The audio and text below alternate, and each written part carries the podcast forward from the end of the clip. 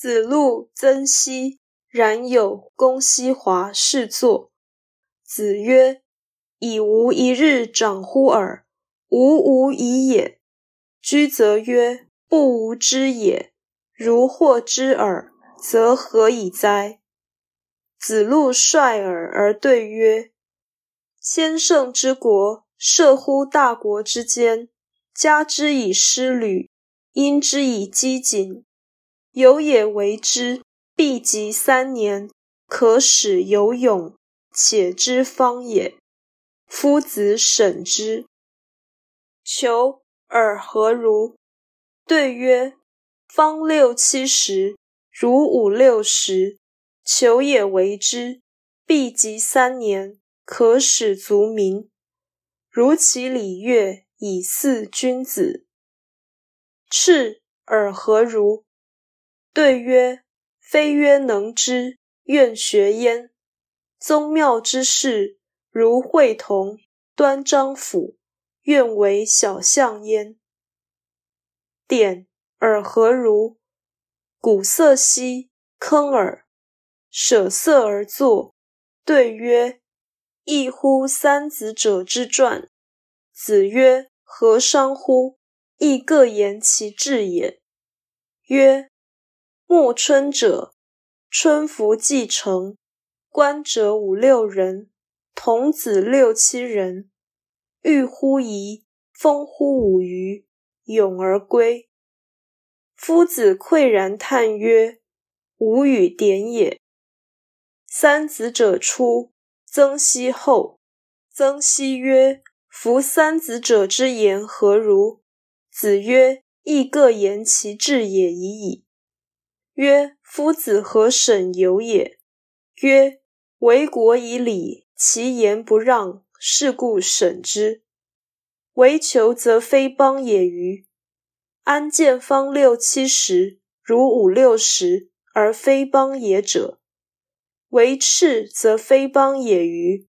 宗庙会同，非诸侯而合，赤也为之小，孰能为之大？子路、曾点、冉求、公西赤在孔子身旁坐着服侍。孔子说：“你们不要因为我年长而不敢言，不要这样看待我。你们平日经常表示别人不了解我，如果为人所知所用，那么你们想怎样呢？”子路率先回答。一个拥有马车千乘的国家，夹在大国之间，有战事的危害，由此又有饥荒。此时由我主政，不出三年，可以使人民有勇，而且知道制胜的方法。孔子听了，微笑以对，然后说：“冉求，你如何呢？”冉求说：“方圆六七十里。”或者更小的五六十里地，由我主政，不出三年，可以使人民足衣足食。至于礼乐的问题，这得靠君子来处理。孔子说：“公西赤，你如何呢？”公西赤回答：“我不敢说自己行，不过我愿意学。比如宗庙祭祀之事，或如诸侯集会，执礼司仪。”我愿做个小员，以服务贡献。孔子说：“曾点，你如何呢？”曾点此时及琴接近尾声，声音铿锵有力。他把琴放下而站起来，回答说：“我的想法与其他同学所持不同啊。”孔子说：“这有什么关系呢？只不过是各自说说志向而已。”曾点说：“暮春之时，春服已经做成。我与着帽的成人五六个，儿童六七个，到河水里泡浴，享受凉风吹拂，然后欢唱而归。”孔子听了，感慨说：“我与曾点的想法一样呢。”三个弟子先行，曾点在后。曾点问。这三人所说的话到底如何呢？孔子说，也不过是各自说说志向而已嘛。曾点说，老师为何笑子路呢？孔子说，治国应该以礼从事，他大言不惭，所以我笑他。曾点问，冉求所说的不是治国吗？孔子说。方圆六七十或五六十里，难道就不成国家吗？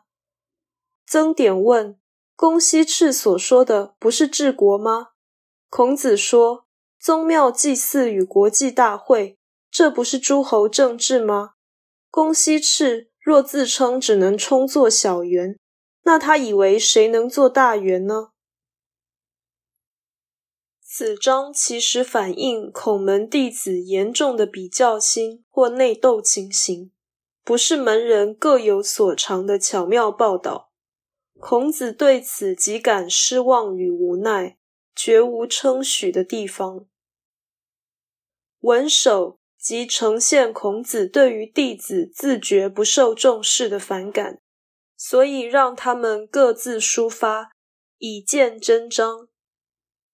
孔子对子路的自大批评已久，他对冉求的自谦也觉得虚伪，对公西赤的更大自谦觉得更加虚伪。最后，孔子虽然表示他的志向与曾点的朴实心意相同，但曾点受宠之下就立刻自以为与众不同，这使孔子厌恶，也觉得他虚伪不实。曾点刻意在会后与孔子同行，以打探门人的虚实。他的举动可比昭然若揭，尤其他所提问的主要是关于政治野心，这已经证明他爱好自然的说法其实很虚假。琴声坑耳可以作为辅证。文末，孔子说。是也为之小，孰能为之大？其实是暗示弟子个个都以谦虚为优越，或以退为进，攻击同学，根本是伪君子。